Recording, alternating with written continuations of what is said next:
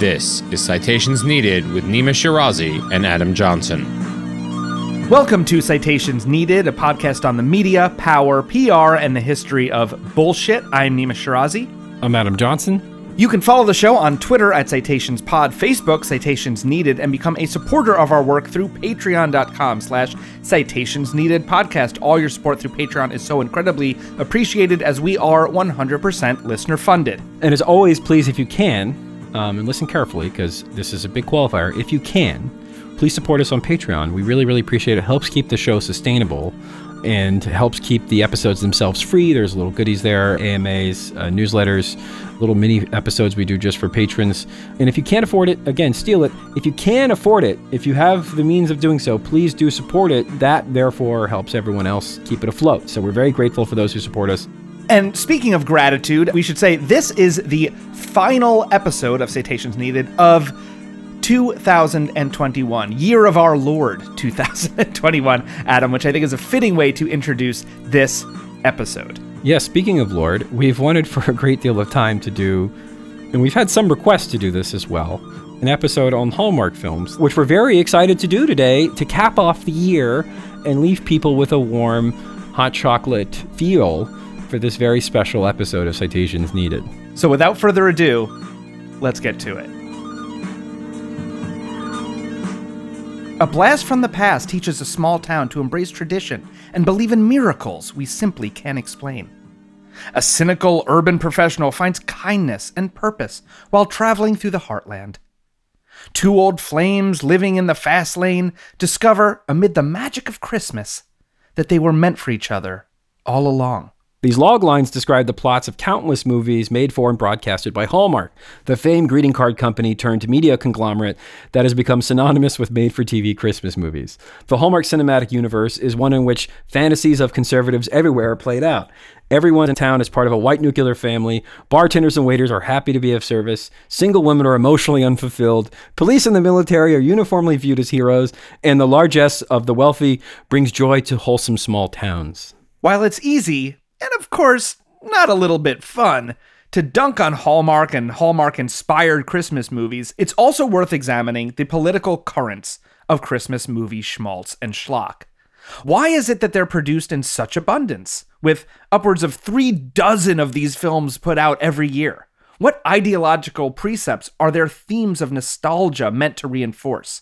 And what tropes do they perpetuate, beyond the cozy iconography of fuzzy sweaters and snow-lined sidewalks? On today's episode, we'll seek an answer to these deep and important questions, focusing on four movies: Journey Back to Christmas from 2016, The Christmas Train 2017, Entertaining Christmas 2018, and Operation Christmas Drop from last year. We'll dive into the ways in which nostalgia for an imaginary MAGA-style past informs these character developments, settings, and plots, leaving little room for messaging other than dog whistles like, "Let's just go back to the good old days." Later on the show, we'll be joined by David Roth, co-founder and co-owner of Defector Media. He's written for Deadspin, The New Republic, New York Magazine, among others, and co-hosts with Jeb Lund the podcast It's Christmastown, about the gentle, cornball, consequence-free world of the Hallmark Channel.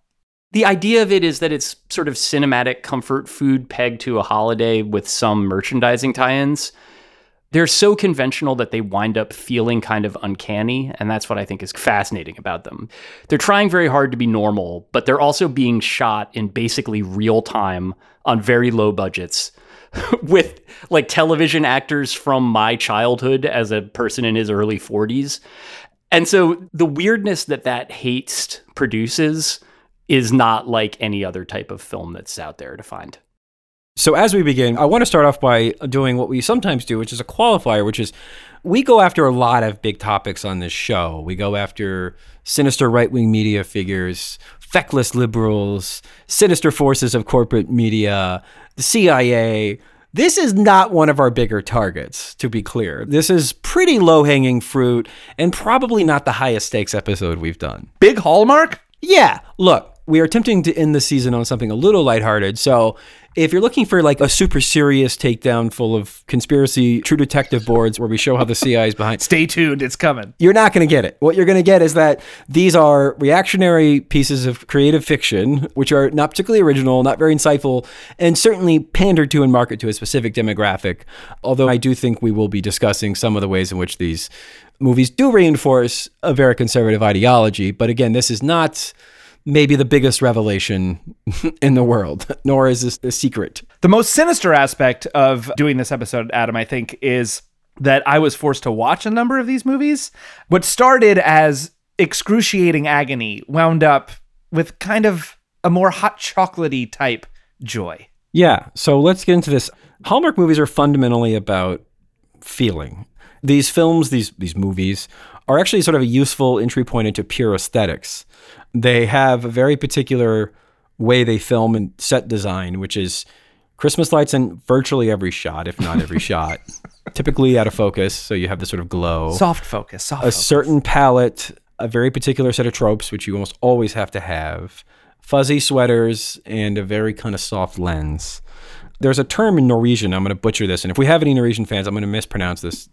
It's called kushli, which is defined as, quote, a quality of coziness and comfortable conviviality that engenders a feeling of contentment or well-being. So basically, the feeling of Christmas. It's this feeling of Christmas. It's about the feeling of Christmas. And people, of course, sit down and watch these movies because they know that it's, as David Roth puts it, they are consequence-free. There's never really high stakes. They're kind of just on while you're like baking or with family or sitting alone drinking red wine, as the case may be. Mulled wine. And this is like showing up to a barbecue restaurant and complaining they don't have vegetarian food. It is the thing they do. They are conservative by definition. But we do want to give a little background to start off with of what Hallmark is. What is the sort of Hallmark brand? So Hallmark was founded in 1910 as a postcard company and would eventually grow into what we now know as the foremost and often derided greeting card giant. The company delved into television back in 1951 when it began to sponsor an anthology series called the Hallmark Hall of Fame, broadcasting operas, plays, and other productions in order to generate corporate goodwill. By 1998, the company bought a Christian cable network called Odyssey and rebranded in 2001 into what we now know as the Hallmark Channel. Now, Hallmark broadcast its first original Christmas movie in 2002. It was called Santa Jr. By the 2010s, Hallmark's Christmas movies had become its signature product, as well as a ratings juggernaut despite dwindling cable audience numbers in general, particularly with white conservative women, due at least in part to its perceived role as an antidote to the quote-unquote mature content of much of mainline primetime cable and premium cable TV. Now, not surprisingly, when Hallmark airs holiday movies, they're almost always about Christmas. And not only about Christmas, Adam, but usually if you write a script that has Christmas in the title, you can sell it to Hallmark. Yeah, Christmas is definitely has to be a title. An E! Online story quoted one regular Hallmark viewer, a North Carolina retiree, who explained her fandom of the channel by saying, quote, "There is no profanity nor any sex offensive acts in any movie I've ever seen. It is different from other networks. There is no violence, no profanity, and no needed sexual behavior, with the exception of a couple of sitcoms which are not Hallmark productions, and they're on late night." In 2017, the Hallmark Channel became the most watched cable network in November and December among 18 to 49-year-olds and 25 to 50-year-old women specifically. According to a 2019 study by UCLA researchers, the three top-rated cable shows among white viewers during 2016 and 2017 were all Hallmark. In one sampling from 2016 to 2017, the top three, The Good Witch, When Calls the Heart, and Chesapeake Shores, were all Hallmark. It's apparently a very lucrative demographic. By 2017, Hallmark, under its parent company, Crown Media Family Networks, had three cable networks, the Hallmark Channel, Hallmark Movies, and Hallmark Drama. By 2017, Adweek reported that Hallmark Channel's annual two-month marathon of Christmas-themed TV and movies known as the Countdown to Christmas and the equivalent holiday programming period from Hallmark Movies and Mysteries represents, quote, one-third of Hallmark Channel's annual ad revenue, according to the company. This year, the network looks to bring in an estimated $390 million in ad revenue, while Hallmark Movies and Mysteries will take an estimated $146 million in ad revenue. Accordingly, Hallmark seems to increase its production of original Christmas movies each year, having done 21 in 2017, 37 in 2018, 40 in 2019, 40 in 2020, and 41 in 2022. Presumably inspired by these numbers, other networks and streaming platforms have hopped on the Christmas movie bandwagon. According to a 2021 Ad Age report, quote, Lifetime plans to kick off its holiday movie season on November 12th, and Freeform's is set to start on December 1st. GAC Family, helmed by former Hallmark CEO Bill Abbott, has whipped up the holiday schedule of its own that includes some well-known Hallmark stars. Plus, networks not typically thought of as Christmastime favorites, including VH1 and Comedy Central, have announced holiday slates this year.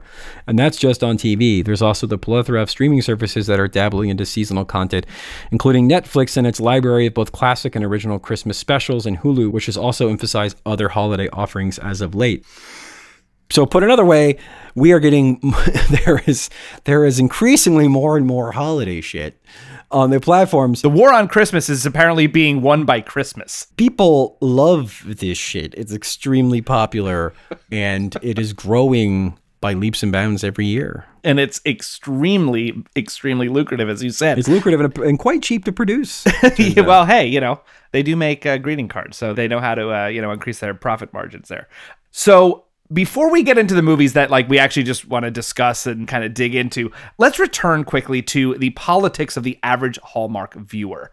A 2019 study by the Norman Lear Center found that the Hallmark Channel was one of the most popular networks with people who are ideologically, quote unquote, red.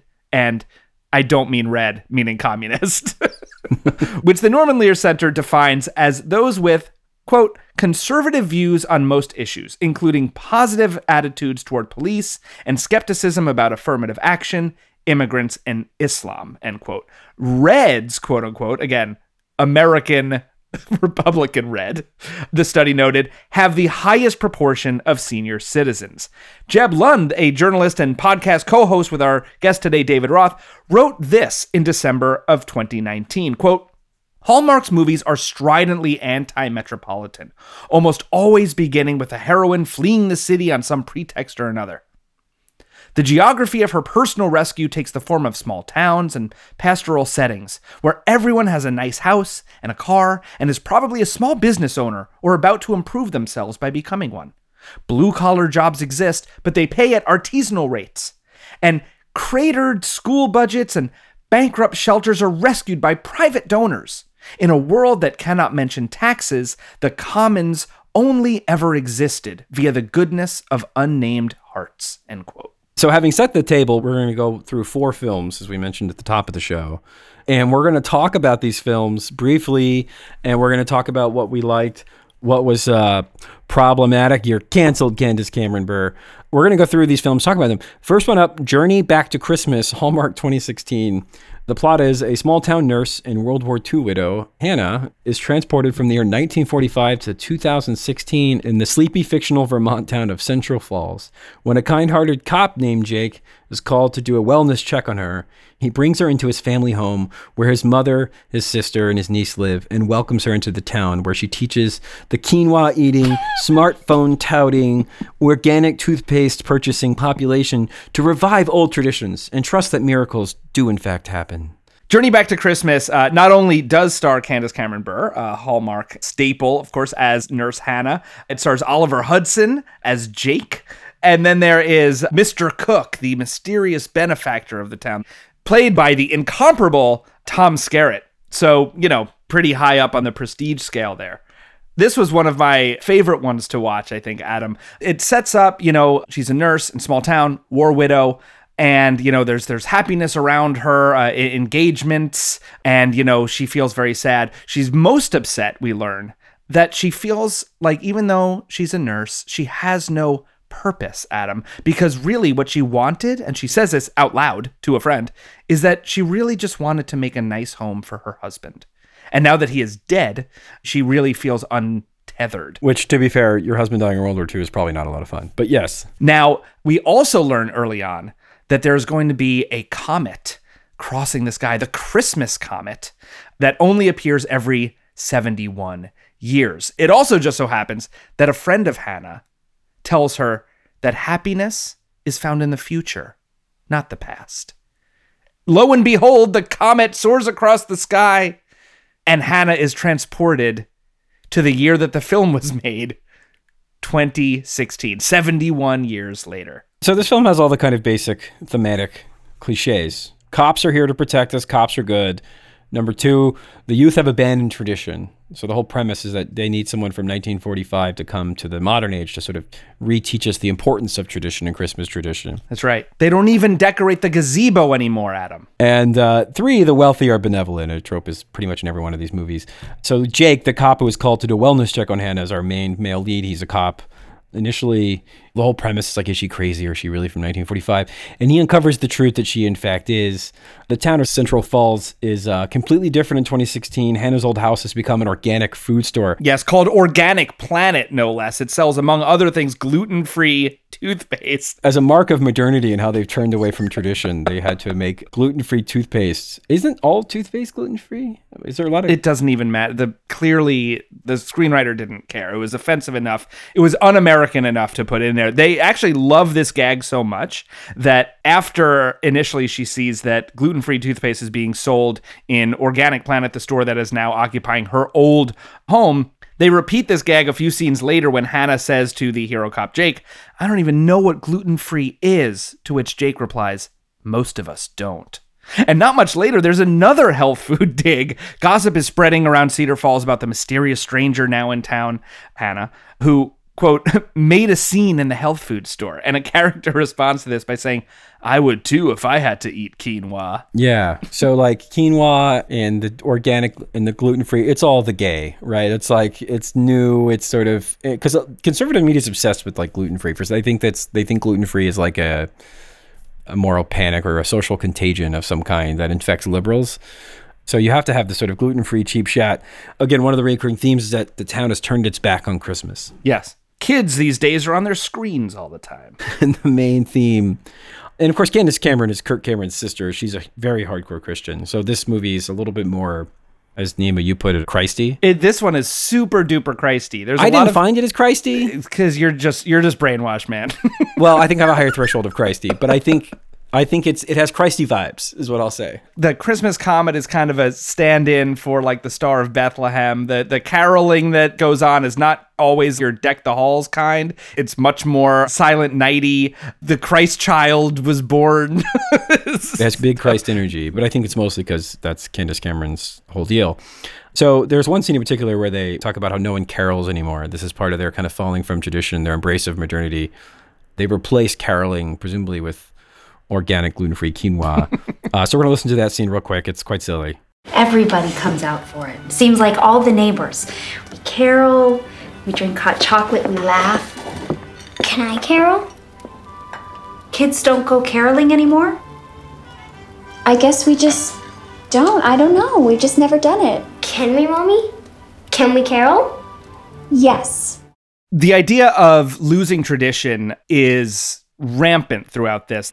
We haven't talked about like the snooty, skeptical townsfolk. There's like a family. They really don't believe Hannah, the old-timey, time-traveling nurse, is genuine in the fact that a miracle occurred and transported her through time. No, she's just a grifter. She's out to get something. And so this whole scene that takes place in like a vintage clothing store where, you know, oh, maybe she just bought her old-timey clothes there and is fooling everyone. But in the store, when asked why the gazebo is not lit anymore, as opposed to what it looks like on an old postcard from town that they find in the store, the thrift store clerk says this. People used to pass these traditions on to their children. I don't know. Kids these days just don't seem interested the way they used to. So anyway, she goes to the town. She teaches them all about tradition. Modernity sucks. It has a lot of gay shit in it, and we should all go back to the old ways. There's also a line where Jake the cop asks his cop partner, who incidentally is his secret crush and little sister's bratty BFF, actually says this line, I like snow. Do you like snow? Which I think is my favorite movie line ever. Well, in the interest of fairness, there was actually a line in it that was good, and that I was pissed was actually good. I mean, good, relatively speaking. When she falls in love with him, at the very end, the woman cop partner, he looks at her longingly. He kisses her on the forehead, and she sort of flirtatiously says, have you lost it? And he looks at her deep in the eyes and he says, "No, I found it." And I was like, that's actually a pretty good line. Incidentally, Jake the cop lives at home on his parents' property for some reason, along with his single sister, Louise, and her daughter, Gwen. Now, unsaid but implied, and this is actually a current that runs through a lot of Hallmark movies, is that Gwen's dad is dead, which is why they now live with her grandparents, which is why her mother lives with her parents, since, as we know in the Hallmark universe, no woman could possibly raise a child without a man around. Well, no, of course not. let's move on to my we're gonna move on to my favorite one now. So this is the one I liked the best. It had the highest production values. The Christmas Train. Oh, this is a really good one. This is part of the Hallmark Hall of Fame series, by the way. Yeah, which is where they spend the buku bucks, right? These usually have higher production values.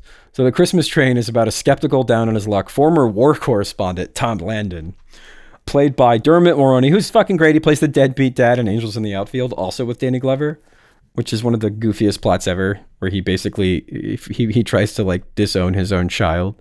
And the judge is like, sure. And he's like, yeah, I'm not going to be around. I think my favorite Dermot Mulroney movie has to be Young Guns. That's right. He was in that. Anyway, so he encounters an old flame, played by Kimberly Williams Paisley, the wife of Brad Paisley, the country music star.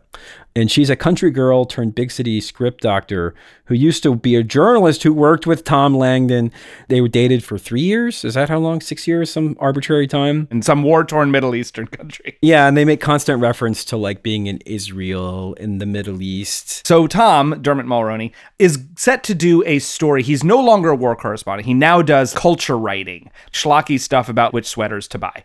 So he's going to do for his, holiday article, he's going to take this cross-country Christmas time train trip on what is known as the Christmas Train and write a story about it and the people he encounters. It is there that he meets not only his former flame, Eleanor, Kimberly Williams Paisley, but also her boss, played by the incomparable Danny Glover, who's a big-time movie producer. And also a major donor to left-wing causes. The actor, not the character, Max Power. And there's a frumpy old maid played by Joan Cusack, who, despite being less than a year older than Dermot Mulroney, is automatically, per se, unsexualized and reduced to a tertiary character because, obviously, he has to go for someone 10 years his junior. She's in this as well, and it's like a bizarrely decent cast. And possibly the worst script I've ever seen. But it's like a weird Amtrak commercial. Train travel. But it's truly like... Train travel through the heartland of America is the most American thing you could possibly do. And especially they're going from D.C. to L.A. So, coastal elite power cities. But in the middle of the country is where the heart, of course, is found. And that's where you get to enjoy the ride and fall in love again.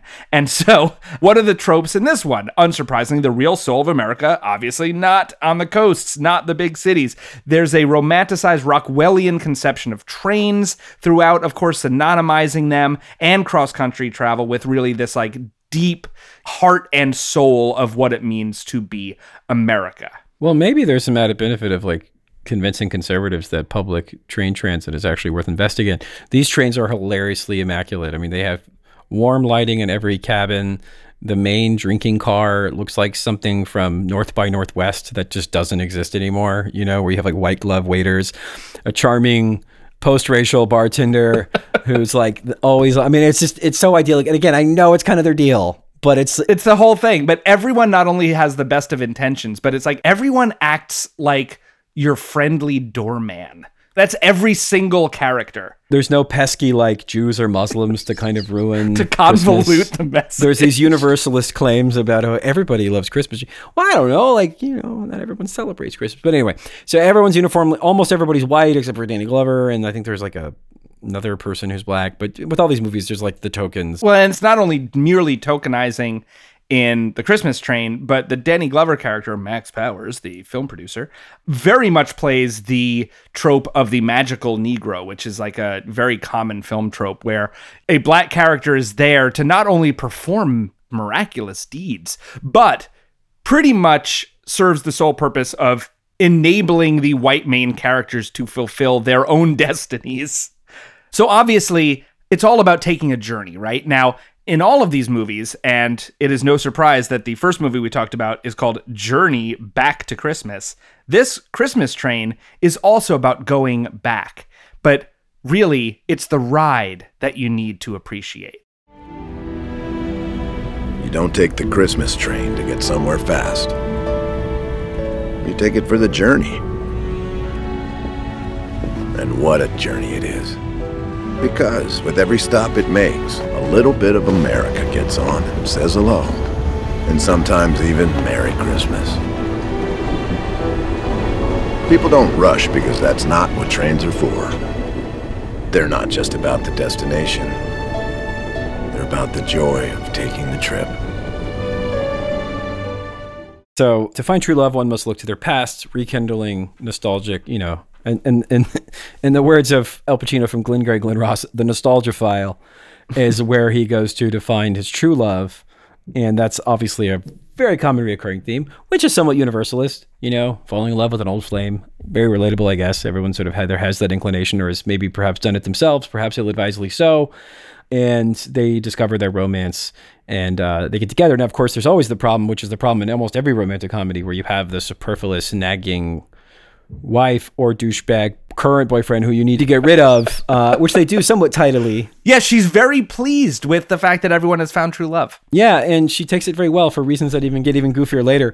But basically, she's the typical kind of villain in these movies, which I think transcends Hallmark. I think this is true of most rom-coms, where she's sort of a little bit too skinny, too tall, kind of course, brunette, very sort of sinister looking, has a kind of girl who would pick on you in high school look, which is what you want when you want the girl who we're going to dispose of, or the woman we're going to dispose of. Right. It's like the mean girl versus like the girl next door. Yes. It's almost too convoluted to explain in a synopsis, but let's just say that one of the major themes that plays itself out again is that the wealthy, benevolent benefactor solves all the problems at the end.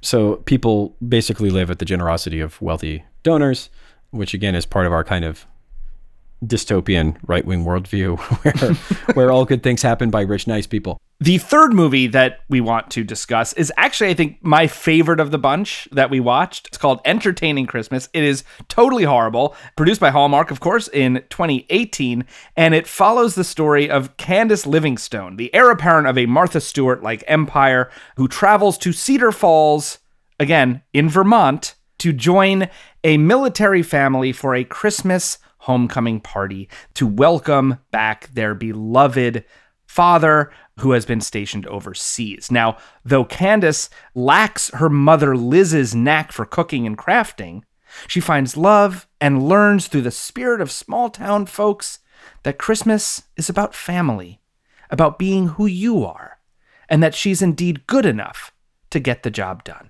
Yeah, and so the general themes are, of course, the U.S. military is awesome, heroic, and noble. That kind of goes without saying. Number two, the wealthy are benevolent, which, again, we'll get into. And, of course, as always, the real soul of America, Nima, is not in big cities. It's in small town. Never, never. Although, I do find it interesting that in a number of movies that we watched, the benevolence of small-town America can be found also in Vermont, not only in the so-called heartland, but as a New Yorker who very much loves Vermont, that really warmed my heart. Well, we learned in our Heartland episode that Vermont is actually part of the heartland. It's part of the heartland, of course. E.g., 95% or greater white population. So she comes from the big city gal, doing her business life, which again is like the primary trope of these. And then she ends up in a small town and, of course, blah, blah, blah, learns the true lesson of Christmas. So this one stars Jodie Sweetin, who's another Full House alum. I think the Full House alums have cornered the market on this. The guy she falls for, Brendan Fair, didn't like him, thought he was a dud, didn't have a lot of charisma, kind of a jock, not that interesting. It's possible it's because he does look like the guys who picked on me in high school. I maybe sort of Freudian baggage I have. He was pretty lanky. I don't know if he looked like a jock with his slick back big city hair. No, he's definitely jock. There's a scene with the shirt off, dude. Total. The guy's jacked. He's a small town journalist. Oh yeah, this is the funniest part. He works at the Cedar Falls Gazette. He works at the Cedar Falls Gazette, but he comports himself like he's, you know, big time. And my favorite character in the whole movie, Adam, is his editor. Yeah, the frumpy editor. Yeah. Editor / publisher of the Cedar Falls Gazette, who's all like, you know, get me the story by 9 a.m. Like, as if anyone is reading the Cedar Falls Gazette. But it is very gossip-driven, and he definitely has very, very big looming deadlines. Which is their kind of MacGuffin to get them together. And then he uncovers that she doesn't really know how to bake and sew. And he's going to write like an expose on her. He incidentally is also the brother of the soldier who is coming home. So it's all in the family. That's all very sort of important. This is all very important stuff. And this goes off similar themes. She learns the importance of small town sort of simplicity. Everyone in this town can sew and bake with some degree of competency. She has personally kind of drifted out of what sort of matters, which is, again, Christmas matters, traditional values matter, normal heterosexual relationship. I thought she was very sweet. She doesn't, the actress is not very good. But objectively, Christmas Train has better actors than this. I actually enjoyed this story a lot more. I thought it was sweeter. This one got me. I will say it was less convoluted is what I'll say. So then at the end, of course, wealthy benefactors, her mom who plays this Martha Stewart's character, they just really love the troops and they want to save the troops. And then at the end, they all kind of make this decision about what to do with the company based on what's sort of the right thing to do. The chairman of the board even shows up to the homecoming. Yeah, he's a nice guy too. And then at the end, we have a kind of soldier return scene. Which is, you know, the fact that it's all deeply manipulative is never really addressed. Oh, it's so wonderful. But now that we're talking about soldiers, I think we should talk about our fourth film before we speak to our guest today, David Roth, because this one, not Hallmark fare, but the Hallmark adjacent Netflix Christmastime movie that came out last year, 2020, called Operation Christmas Drop. So this one's kind of cheating because it's actually more of a War of American military propaganda film, although it is very much a Christmas movie. The plot is a congressional aide to some evil liberal senator who wants to cut the military base in Guam. They actually filmed it in Guam with the help of the Pentagon. She's kind of like a Bernie Sanders type who wants to get rid of military bases. So her aide, her kind of sharp-elbowed aide is sent to Guam to conduct an investigation to find excuses to shut it down. This is obviously something that happens so much in this country. And there she meets Captain Andrew Gaines, who looks like an underwear model, and I believe is an underwear model, who shows her the base's humanitarian Christmas tradition of to airdrop from their bombers, I guess. Forgive my lack of military jargon. I wish I lived like in an Aaron Sorkin script where I just knew all this really cool military jargon I could bust at any point, but clearly I'm a draft dodger. And so they drop aid to Micronesian islands wearing Santa hats. And this is the titular Operation Christmas Drop, which is a real thing, by the way. And this is a commercial for America's forward position in the Pacific with respect to proximity to China. So Eriko participates in this operation, is touched by the generosity, and convinces her evil congressperson boss to keep the base open. That's right. Don't defund. Don't defund. We're spreading Christmas cheer to colonized people across the Pacific. So the military helped produce this film. And it's, again, it's sort of cheating because it's not a standard issue Christmas film, Hallmark Netflix Christmas film, in the sense that it's really just a military commercial, also disguised as a Christmas film. But it has many of the same tropes. She's a big city woman who goes to a small sort of simple island military base thing, so it's kind of like a small town, learns about the importance of Christmas and simplicity, and of course falling for guys with dimples and square jaws and six packs, which, you know, you really don't have to go to small towns to do this. They have plenty of attractive men in big cities, none in Chicago incidentally, where I live, but other ones I believe have them. So just a quick, you know, and nobody goes back to their hometown and runs into like Cletus, the guy with the drug problem who wears Jinko shorts and works as a manager at Subway. It's never that. It's always like, oh, It's not that kind of Christmas. Yeah, it's not that kind of Christmas. It's not that kind of Christmas. It's always like Chet Studley, who's the bartender / he works at the puppy shelter. Who's an Air Force captain bartender. Poet. Small business owner. Who unaccountably has not been taken by any woman because he's just brooding in mystery. Yeah. You know, we sell toothpaste with extra gluten in my shop. Yeah. Now, the thing about Operation Christmas Drop, though, which I think, you know, yes, takes it out of the snowy climbs, the soft lighting, Christmas lights. But there's something actually really even more sinister about the fact that this is really just a military commercial gussied up as like a Christmas time rom-com, because, you know, it takes place on Guam, which is actually occupied by American soldiers. People there are U.S. citizens with very limited rights. Guam residents actually serve and die in the military at the highest per capita rate of U.S. citizens who serve and are killed while being in the military. And the idea that saving the military base because of its humanitarian efforts is truly sinister propaganda. Like, it really is. Which is why I felt like we're kind of cheating here. But we actually had a lot of requests to talk about this movie last year when it came out. So we're sort of making good on that, because there's a lot of political content in this film that's pretty bad. And it is probably not fair to say that you can expand that to other Christmas films within the genre, but there is definitely a broader trend of military humping in these movies, obviously, because they're marketed towards red states where cops and soldiers are seen as being unambiguously moral agents in the world. And the forces of modernity, the overarching theme in all these films is provincialism. It's a love letter to small towns, similar to our country music episode. They're very, very similar themes, right? We're repeating ourselves. But obviously, anti-intellectualism, anti-modernity, again, a sort of appeal to a kind of heteronormative worldview. Women's value is pretty much based on what hunky guy they can land. But very much, they're love letters to provincialism and using Christmas and the kind of nostalgia inherent in Christmas as a vehicle to express one's love and fidelity to provincialism and a lack of intellectual curiosity or liberalism, right? Yeah, I mean, Operation Christmas Drop really should have been called Colonial Christmas, because like while the ones that take place in Cedar or Central Falls, Vermont, or On a Christmas Train are all about kind of anti-metropolitanism and small towniness, what is actually really kind of additionally creepy, colonial, and racist about Operation Christmas Drop is that the local indigenous inhabitants of Guam, where the military base is, are seen as like living in like thatched huts rather than like houses or buildings. They're so grateful. At one point, the congressional aide Erica, the main character, like starts, handing out things from her handbag to the local children, eventually just giving the bag itself away, saying, oh, well, you need it more than I do. And it's like, what year is this and where is this? And the whole thing is just set up to not only harken back to some, creepy, nostalgic kind of 50s, 40s, or even 19th century colonial type exploration of Micronesian islands, but it really does serve not only to completely negate any kind of indigenous culture or religion and impose, literally by dropping it out of the fucking sky, Christmas on local populations. So yeah, these things that are meant to drop bombs also drop gifts, which is, again, look, it has the politics of Swiss Family Robinson. I don't know what else to say. Let's move on to our guest. To discuss all of this and so much more, we're now going to be joined by David Roth, co-founder and co-owner of Defector Media. He's written for Deadspin, The New Republic, New York Magazine, among other outlets, and co-hosts with Jeb Lund the podcast It's Christmastown, about the gentle, cornball, consequence-free world of the Hallmark Channel. David's going to join us in just a moment. Stay with us.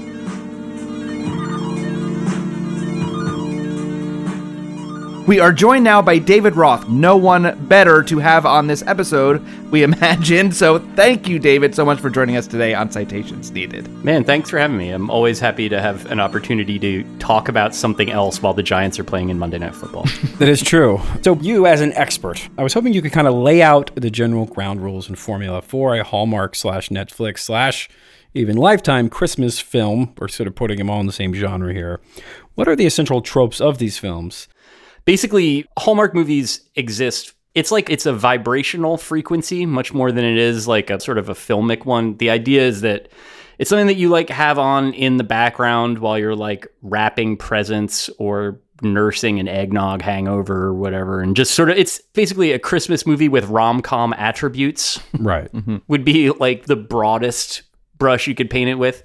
And sometimes they're weirder and sometimes they're less weird. And while a lot of the movies that they make are Christmas movies, Hallmark is pumping these things out all year round. I mean, there's like, they have multiple new movies premiering each week.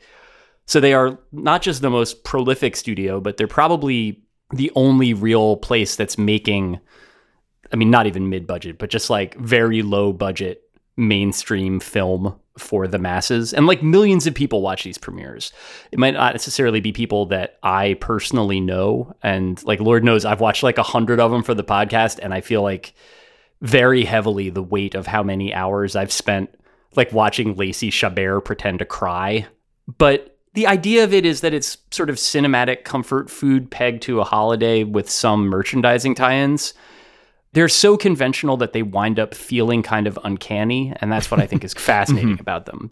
They're trying very hard to be normal, but they're also being shot in basically real time on very low budgets with like television actors from my childhood as a person in his early 40s. Yeah.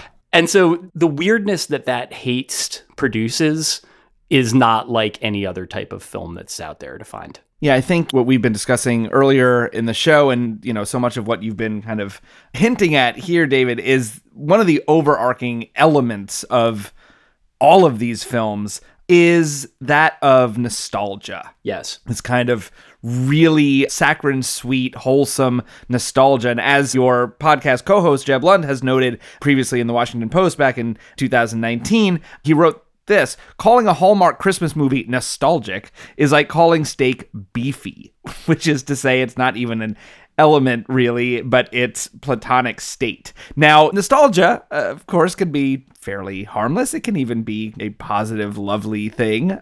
But in many key ways, as we have been discussing, it does have a very certain kind of political weight to it, political content baked in, namely the calling back to an unspecified time, unspecified Americana, making blah, blah great again. Comment, if you would, for us, David, on the power of nostalgia and why this happens to be a drug that Hallmark viewers simply cannot get enough of. So I think a lot of it is just that, like, Hallmark is itself sort of constitutionally conservative. I mean, it is about like commemorating occasions. That's the whole reason the company exists, and how they, you know, before they became a juggernaut movie studio, back when their whole business was selling you a card that was like, well, it's Easter again, nephew, you know, and just having, you could send that to somebody. Best wishes, coworker. Right. Like, I see you've graduated from middle school. And that's like, there's money in that particular banana stand. It's just also, you know, it's not art. In this case, I think especially where Christmas stuff is concerned, that they are right on top of like some actual real feelings that people have about Christmas, feelings that I had about it, even growing up as a Jewish kid before I married into a family that has a Christmas tree and decorates it and all of that stuff, which I've come to like a lot. But as a, you know, somebody who didn't celebrate Christmas beyond like going to the movies with my parents, like on the day of, there was still a kind of a quiet home sort of feeling to all of it that I think is, you know, the appeal of it is obvious, and especially when you contrast it to the way the rest of the world works and the way that the rest of your life can feel if you're somebody with a job. And I think that, like, so that type of nostalgia to me is effectively harmless. Like, it obviously it can leave a lot out in its particulars, but that's a feeling that a lot of people can access, and it's a nice way to feel. The part where it can become reactionary, though, and a lot of these movies, very few. Some Hallmark movies, like, really do have a kind of, like not the current version of the GOP, but, like, kind of like a Mitt Romney campaign commercial vibe to them. Like, that's real. Yeah. There is a lot of that. Not the, like, foaming neo-Nazi, but the more sort of polite Reagan-era fascist. Yes, like, yeah. Before we dispensed with euphemism entirely, like, when the idea of, like, Christmas was supposed to be something that you liked because you spent it with your family, as opposed to like something that you liked because when you say Merry Christmas, the pajama boy from that health insurance ad gets mad or whatever. Right. Like, before it was all about punching other people. The true meaning of Christmas. Yes. So that like hostility element of it is like generally completely absent from Hallmark movies. So that's another sort of like sentimental thing. But again, it's in terms of what gets included and what doesn't, and how people act, and what you're supposed to want to have happen to the main characters, especially, you know, the inevitable like female lead that lives in a city and works a demanding marketing job, even though she could be at home helping to run the family's hot cocoa business. So all of that stuff kind of like permeates the film without ever like rushing out of the elevator like the blood in The Shining, you know, like you just kind of notice that your socks are soggy about an hour in, and it's because hot cocoa has been seeping up through the floorboards throughout. Yeah, because this, other than nostalgia, this touches on this sort of sibling to nostalgia, which you alluded to, which is provincialism. One of the things I find, we talked a lot about this in the introduction, is that virtually all the Hallmark, Lifetime, Netflix Christmas films revolve around the inherent morality of small-town America, almost to the point of parody. Central Cedar, Cedar Falls, Central Falls. They're all like the towns in The Simpsons, right? Yeah. It's kind of... So I wanted to, as a bunch of smug, big city, secular left-wingers, let us dump on this a little bit. No, hell yeah. Let's get it. And this, of course, also has a lot of anti-intellectualism. Again, it's just a fucking Hallmark movie. I'm going to qualify everything by saying that, so it's not the worst sin in the world. But it does share similar themes with a lot of Christian films we watched, obviously a lot of country music, kind of red state media centers provincialism as a kind of implicit moral smugness, that they're sort of better than the big city. You're right about the main trope of, like, I don't know, 80% of them. I don't want to generalize too much because I know sometimes they'll subvert the trope here and there, but mostly overworked woman who's unfulfilled, who needs some guy with a really good big smile. And it's escapism, right? Yeah. For a certain kind of heteronormative person. You're not looking for some subversive feminist critique, right? But I do want to talk a bit about the centrality of provincialism as being part of, in this kind of broader, for want of a better term, red state media ecosystem, and why that's always kind of the primary arc of the character itself. Whereas, like, nostalgia is the sort of the vibe along the way. The ultimate destination is provincialism. Yeah, that's well said. And I think that especially the way that nostalgia is expressed in these, like, it has a politics that I think it very scrupulously refuses to acknowledge or try to understand, which is, again, Hallmark didn't invent that shit, obviously, but it is much more foregrounded in a Hallmark thing than it is in, say, like a conventional rom-com or whatever, where you realize at some point that you're just hoping that everybody gets married and is happy. And again, there are pleasures in that, but in a Hallmark movie, especially the kind that you're talking about, and Christmas is absolutely the season when they hit this the hardest, that a lot of it is about trying to make that Christmas feeling last all year long, which, again, when you say it that way, it's not so bad. Like, it would be nice if January was more like Christmas, for instance, just thinking ahead to months I'm dreading. Could have been February too. But the way that it tends to play out in this sense is that, like, what Christmas sort of means and how it's expressed here is you go back to your parents' large house in the suburb where you grew up. Yeah. And then you fall in love with, like, the neighbor kid that you used to have snowball fights with, but now he's a beefy divorcee. Yeah. And, like, maybe he was in the army, maybe he was in the NFL or whatever copyright compliant version there is. There's a lot of different options there.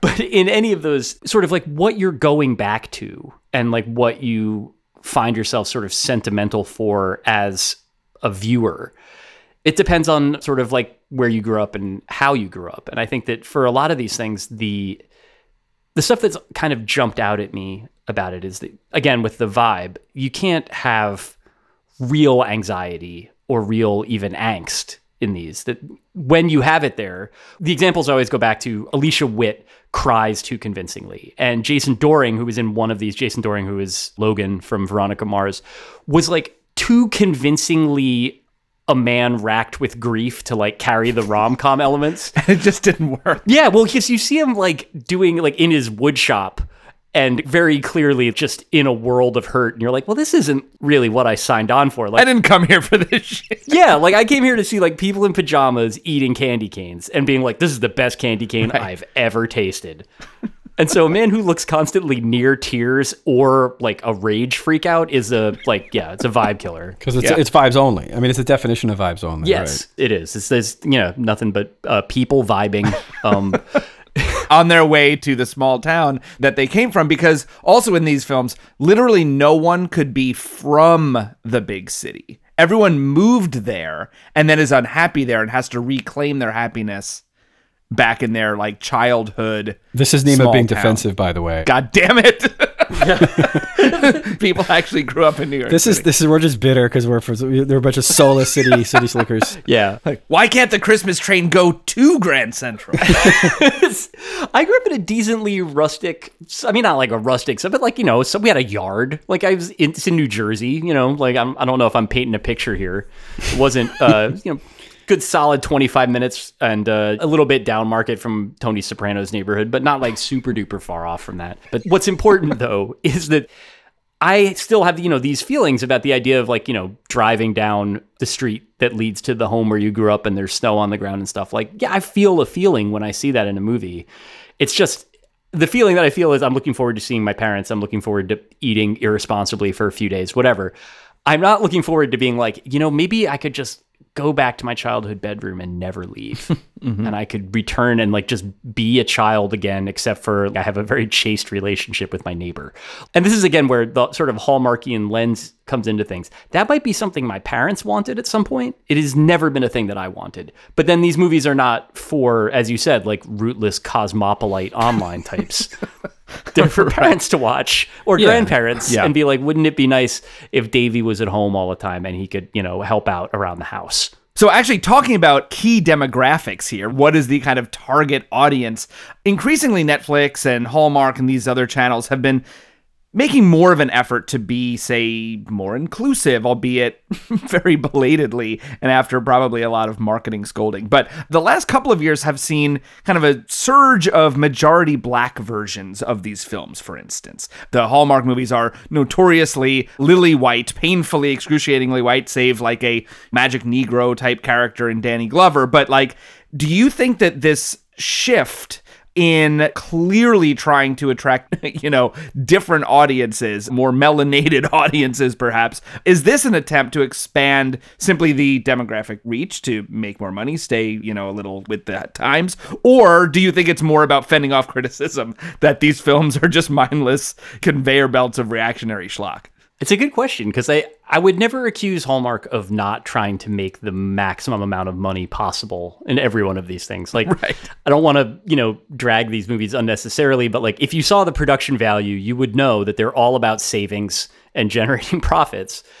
I think that sort of what's happening is that Hallmark is going to be at the very tail end of the broader float in the culture in some direction or another. And I think that what you see in terms of the inclusiveness, in terms of casting, or in terms of trying to make, so yes, they do make some movies where the leads are black. They do make now one or two Hanukkah themed movies a year. The first of which I saw were absolutely just could not have been more bizarre if generated via AI. Like, are you talking about Mistletoe and Menorah? Yeah.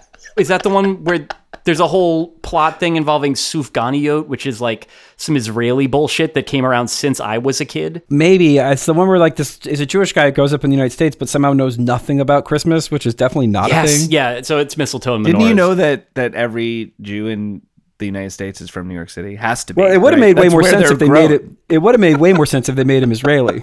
Because then it'd be like, oh, like, you actually wouldn't necessarily know all this stuff, even though you would. Why would you not know that stuff? Don't you know where that shit took place? Well, yeah, but, like, an Israeli is way more believable than some guy from, like, New Jersey. I don't know. The movie's absurd. Somebody that you invite into your home and makes it weird. Like, you, an Israeli guy that's the character that you're describing here, is someone who comes in and is being like, what kind of tablecloth is this? I'm allowed to make that joke, by the way. Okay. But I think that so Mistletoe and Menorahs is also, like, there's a lot of little stuff around the edges for Hallmark movies. Any scene that's shot in a city, there's just always a siren in the background of the soundtrack.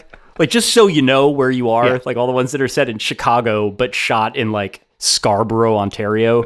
Like, that's how you know that you're supposed to be in a city. And I remember the Jewish character in Mistletoe and Menorahs was like, they were sort of trying to make him seem Jewish, but again, it was the sort of thing where it was coming from, like, the only way they could do that was by having him have heavier eyebrows and talk a little bit faster than the other characters in the film. Like, they were completely at a loss for how that would work. And I think that that's generally where they are with the movies that we've seen where there is a gay married couple or a couple of people who are cohabitating but gay or whatever, that all of this is new really basically since Jeb wrote his column in 2019. Not to say that that was the reason why, but it was, people were starting to notice. Right.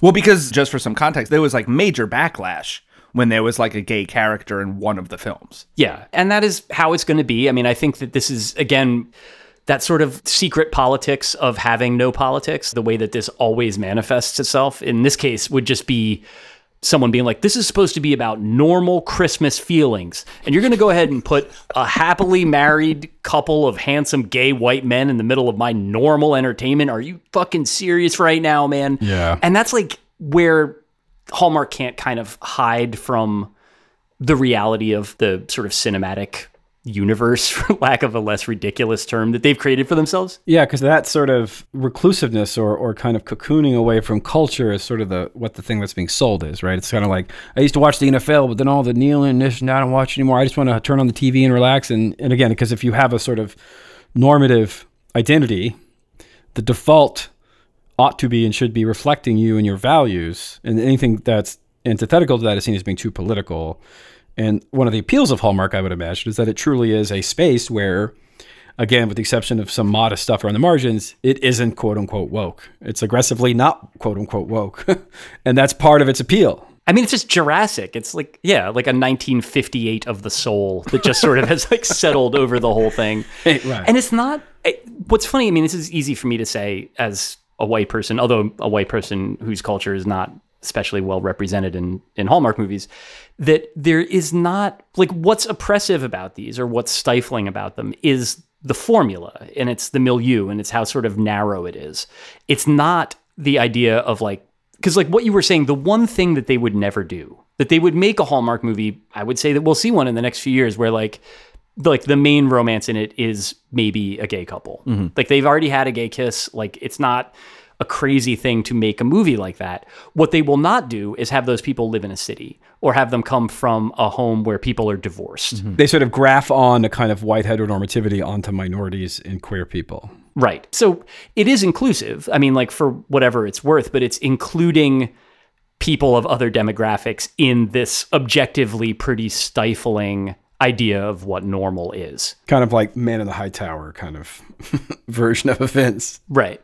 But I think that that's actually like sort of something that you see up and down the culture at this point, that like the idea of, I mean, it just also feels like, and this is going to make me sound like I'm 1,000 years old, but it just feels like there are fewer movies now. And so the event movies that you get, the idea of something like The Eternals, which is like 100% this machine-tooled Disney product designed to sort of, like when they were creating Poochie in The Simpsons and they were like, Rostify by 10%. That like, it's all like faintly Rostified around the margins, that they're like kind of trying to make it contemporary, but it is like fundamentally made by robots for people that like are living in the Matrix pods, you know? Mm-hmm. But like, you can bring sort of identities into that, but they can't really have like an impact on the sort of story that you're telling. So you can tick all these boxes, but it's going to be the same as it would be if everybody was just like a slightly different version of Chris Evans. To be generous here, like while I was watching these Hallmark films for this program, I was about 6 months late to watching White Lotus. I don't know if you guys have seen the show on HBO. Not yet. It's a deeply like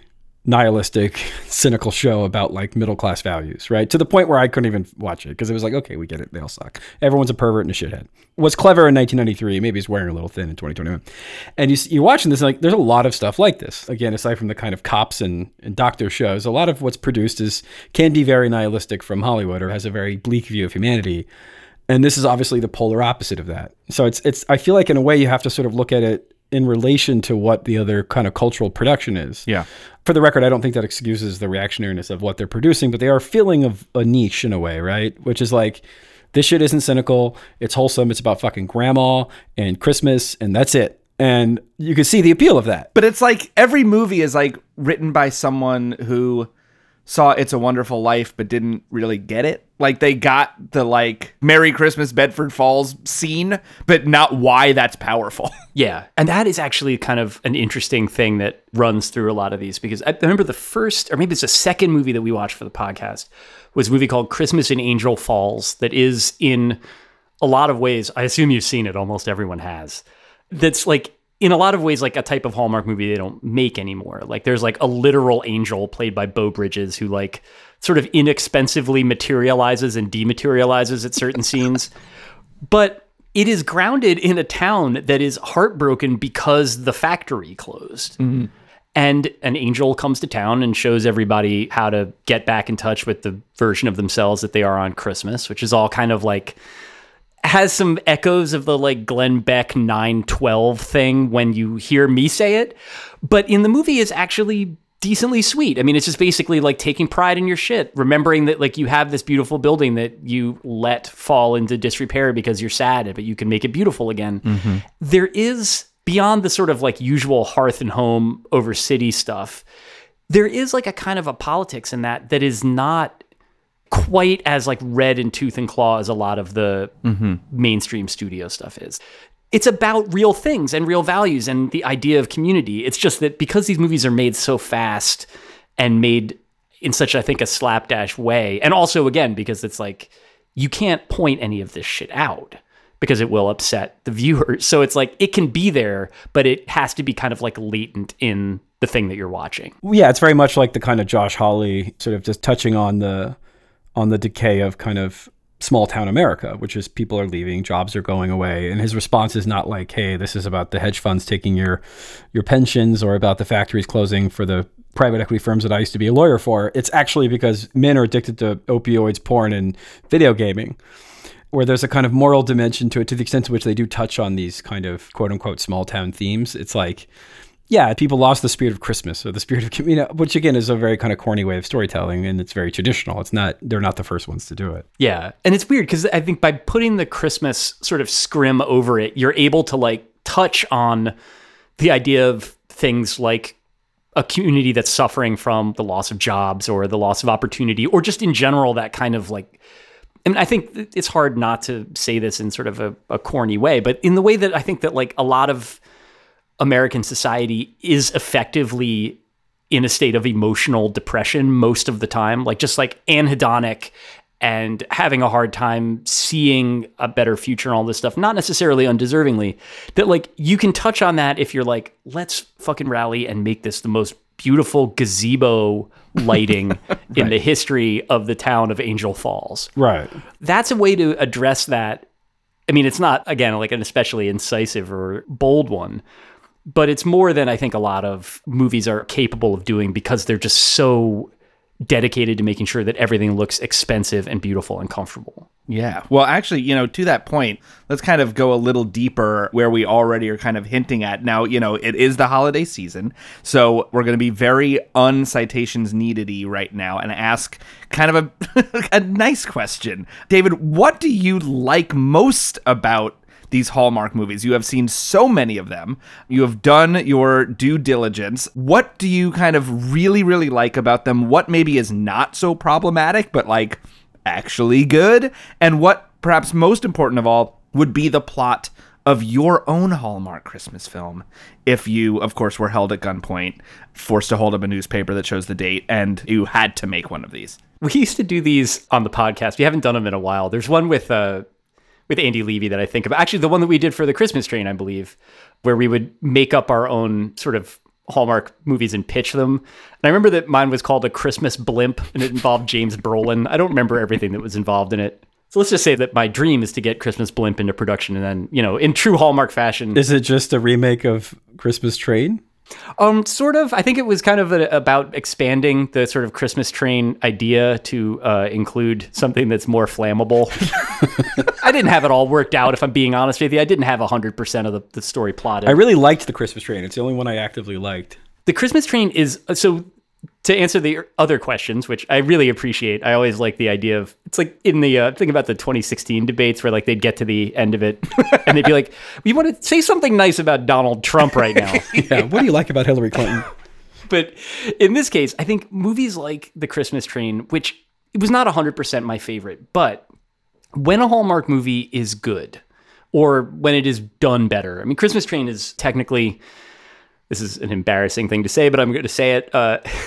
It is technically a Hallmark Hall of Fame production, so they look a little bit better and they got better actors in them. Oh, that's no joke. It is A-list. Danny Glover, Joan Cusack, and Dermot Mulroney? Hell yeah. Yeah, like Dermot Mulroney is a notable step up from like, not to say that the soap guys that usually are the leads in these things are bad, but it's like, Dermot Mulroney's got the teeth and he can do facial expressions, and usually you get like one of those.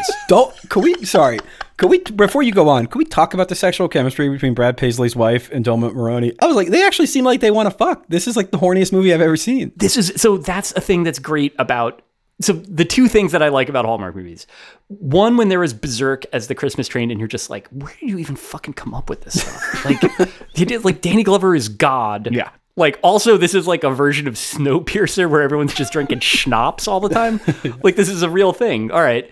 Anytime you're dealing with something where it is authentically unclear how any person could have devised the story or the approach or any of the things that happen in it, which is like, at this point, I would say it's 1 in 5 Hallmark movies is that crazy.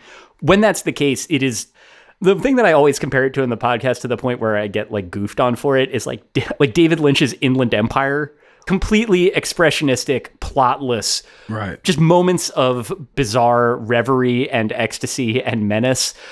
Hallmark movies are never quite able to get there, but they can be really strange in a way that a lot of mainstream stuff is not. Mm-hmm. The other thing, though, and this is usually the thing that I wind up enjoying the most from like even the average 2 stars out of 5 Hallmark experience that we get, the performers usually are pretty good. And when the chemistry works, you can have this interestingly disjunctive experience of like what seems like a real adult relationship happening within the broader milieu of like a bunch of people who just have s'mores in their brains where they should be having thoughts. It's just hot cocoa sloshing around. They're like, oh, delightful.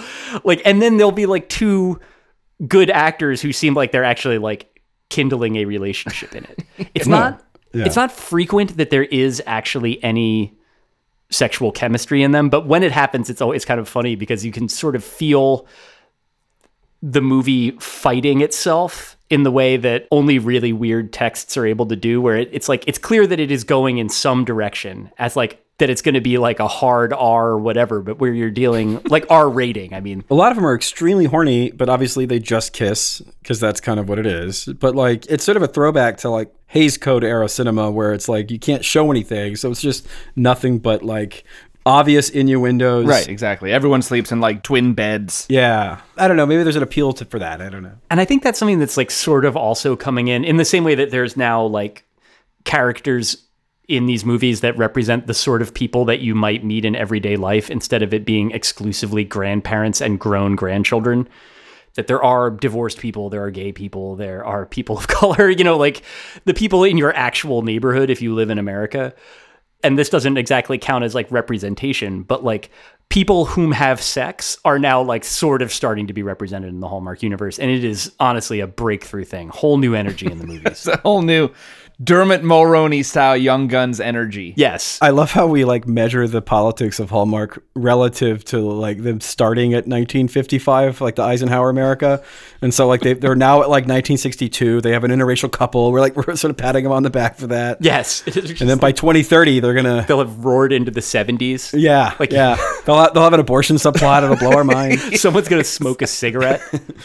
Well, this has been absolutely delightful. Before we let you go, let us know what you are up to these days. Tell us a bit about Defector and the other amazing work that you have going on. First of all, thank you for letting me waste your time and your listeners trying to break out the fine points of why Alicia Witt is better at being in Hallmark movies than Jodie Sweetin is. Ooh, you heard it here first. Yeah. So that's the real trash ones. There's a couple of actors that we just have come to avoid in the podcast. And you guys really you can't watch these and not watch a Candace Cameron Bure one, but she is just a mush, man. Woo, not great. I don't mind the Candace Cameron ones. She's like, it's serviceable. She's better than Julia. She's better than Sweet. I mean, there's the Sweetin ones are like, really, it's like bizarre fan service for Full House weirdos.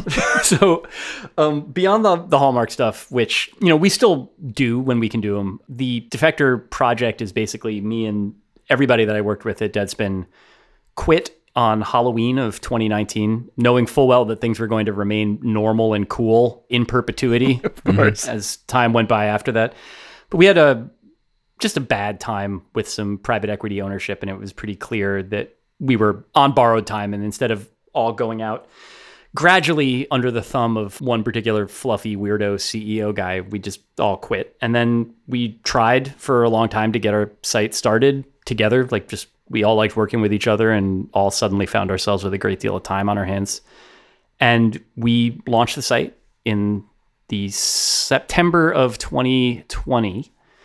And it's working. Like people, it's a subscription site, but I mean, like we are getting paid better than we were at Deadspin. We own our shit. We get health insurance through the site. I mean, it's been a period of time that I obviously don't need to tell you was full of disappointment and dread. it's rather shocking how well this has all worked out. I've never been happier professionally. Mm-hmm. The site itself has been a godsend for us, and we are growing and trying to keep doing our stuff and keep making a good enough site that people will keep subscribing to it, which is, you know, a challenge, but it is definitely better than all of the other flavors of working online that I've experienced to date. Yeah, totally. I look forward to the IPO. Thanks. Yeah, we're going to SPAC with A-Rod, I think, and see where that goes. Well, I think that's a great place to leave it. We've been speaking with David Roth, co-founder and co-owner of Defector Media, has written for Deadspin, The New Republic, New York Magazine, among many others, and co-hosts, of course, with Jeb Lund, the podcast It's Christmastown, about the gentle cornball consequence-free world of the Hallmark Channel. David, thank you so much again for joining us today on Citations Needed. Thanks very much for having me, guys. Appreciate it.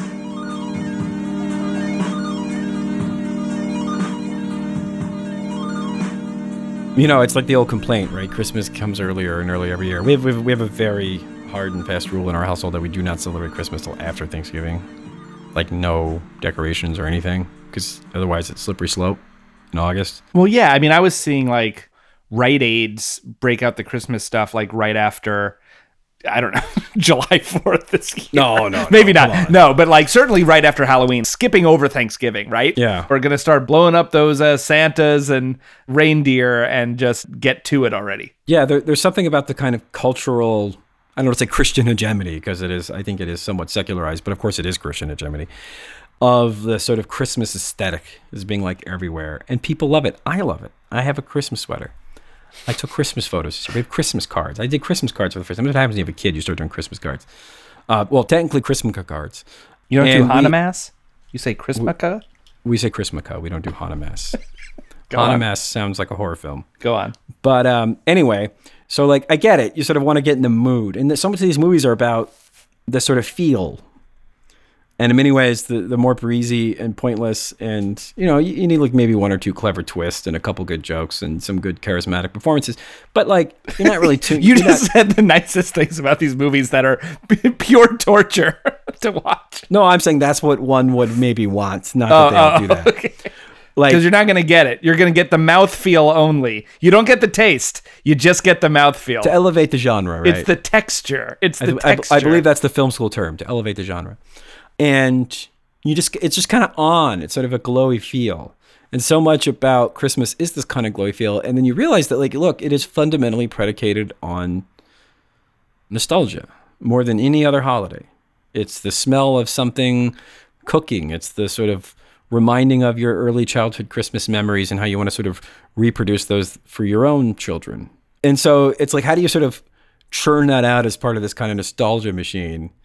And of course, that's going to just be inherently conservative, right? I mean, it doesn't necessarily have to be. It could be more inclusive. It could be more pluralistic and more liberal. You mean because every Christian isn't actually white, even though that's what you would think? Well, right. Or they're gay, or they're liberal, or they're progressive, or you could even do a Christmas movie that takes place between a union organizer and it is not inherently nostalgic, but you can sort of see why it lends itself to that, because ultimately the lens of nostalgia is the lens of conservative media, and what's more nostalgic than Christmas, which is why you get 8,000 of these fucking movies a year, because there's a window in which they can sort of do the shtick without it seeming weird, right? Well, right, because you kind of get to combine schlocky cultural tropes, even if it's been secularized, with a distinctly religious undertone. It is Christmas. You know, there have been a few Hallmark Hanukkah movies, I think, you know, I don't know, they mentioned Kwanzaa at some point in some movie, but like, this is about what Hallmark has deemed, and because of, I think, a lot of media tropes help prop this up, the idea of what it is to be truly American. To be truly American, it's about getting out of the big city, going back to your childhood bedroom with your parents who somehow are just getting by, but they have a 3-car garage. And all their furniture is from Crate & Barrel, because all the houses in these movies are just gorgeous. But no one in these films has a different frame of reference, grew up in a different way, is looking for something other than this mass media, mass culture produced Christmas aesthetic. That's why I found this assignment so kind of intriguing, because I kept asking myself the question of, am I nostalgic for something that I actually experienced, or am I nostalgic for a memory that never happened, that's sort of effectively been inceptioned into me by mass media, mm-hmm. by Coca-Cola, Starbucks commercials, by Hallmark films? Like, and looking back, I'm like, yeah, I guess I opened a present at one point, but my Christmases never really looked like this. And of course, for millions of people, they never had Christmas. Right. They had Hanukkah. They were Muslim. My point is that like you ingest these. That's what I'm saying. Like, I don't even think I'm being nostalgic for Christmas. I'm being nostalgic for some facsimile of Christmas. Yeah, no, exactly. It's the Coca-Cola, rosy-cheeked Santa Claus, right? It's the train travel. It's the put down your phones and snuggle up by the fire. Which I think is, there's something lovely about it, and there's something exceedingly weird about it.